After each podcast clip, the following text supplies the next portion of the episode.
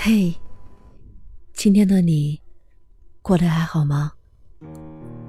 这里是厨房与爱，我是曲乔乔。其实每次在说出这句话的时候，我都不知道对面的你会是谁。但是每一次，我都希望你是快乐的。似乎一到冬天，世间万物。都到了停滞与沉睡的状态，而冬天之于我来说，总是有太多不好的事发生。二零零零年的冬天，母亲因为车祸去世，从此开始不爱说话，开始体会人间最深刻的孤独。去年冬天。发现自己生了一个比较麻烦的病，一个人躲起来难过了很久很久。那个时候身体的虚弱，加上最痛苦的一次恋爱结束，绝望到了谷底。后来，一个人经过很长时间，才慢慢恢复过来。最近又因为生病的原因。进行相应的检查，感受到了一些从未经历过的痛苦。因为没有告诉家人，也没有告诉朋友，所以在医生说检查前需要监护人签字的那一刻，真的觉得自己特别孤独。但是对于病情的好坏，甚至生死，都已经释然了很多。小学毕业后就开始一个人生活。这些年，一个人在外面经历了很多苦难，鲜少有人问津，也渐渐习惯了不去随便和别人倾诉自己内心的感受。也很庆幸自己，在这样的孤独成长中，锻造了悲壮又独立、脆弱又坚韧的性格。现在至少人格健全。三观中正，也在过往所经历的心理创伤中，拥有了一颗坚强的心。其实，在很多难过的时候，也并不是没有倾诉的欲望，而是因为在一次次对自己信任的人毫无保留的讲述原委后，换来的大多都是别人的不理解，甚至有时候会听到别人说：“你太消极了。”太悲观了。也许在那一刻，对面的人并不知道，对于我来说，他们有多重要。他们也并不会知道，在大部分人眼里，我其实是别人乐观向上的榜样。我想，我们很多人还是无法直面自己的阴暗。人们似乎更喜欢用那些正能量爆棚的感觉。以此来激励自己，但我不一样。我觉得人就应该去尊重自己的感觉，没必要去掩盖自己消极的那一面。有喜有悲，才是有血有肉完整的灵魂。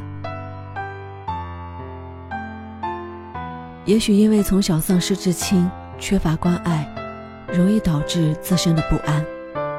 但说到悲观，我并不同意。因为如果你真正了解过我，你一定会知道，我能够像现在这样，已经很乐观了。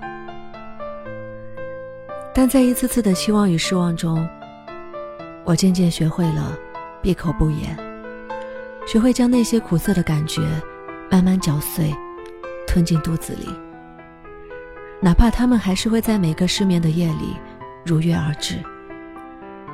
但已经渐渐不再期待，谁能真正了解自己的感受了，也不再有勇气去让谁消耗自己的过往经历。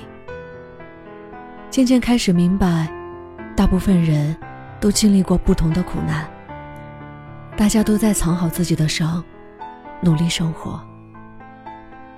也并不是谁都能给你一个温暖的拥抱，或是一句温柔的话语。所以说到底。所有的痛苦和快乐，都只适合自己慢慢消化。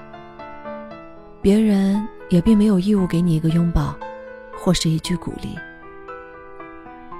成长也不过是在一次次经历痛苦的过程中，渐渐提高自己的疼痛欲。当有一天，我们经历了足够的痛苦，提高了阈值，便会对曾经的苦难一笑置之。我也已经习惯了这样的日子，在满怀期待的时候跌落谷底，渴求温暖的时候直面寒冷，勇敢去爱的时候发现爱错了人。但是我想。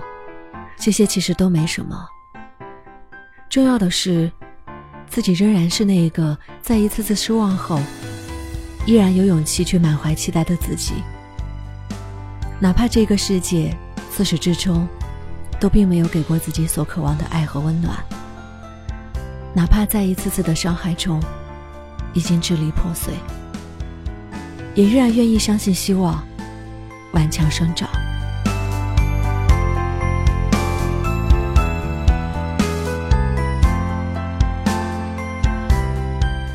太宰治在他的小说《晚年》里写道：“我本想这个冬日就去死的，可最近拿到一套鼠灰色细条纹的麻质和服，是适合夏天穿的和服，所以，我还是先活到夏天吧。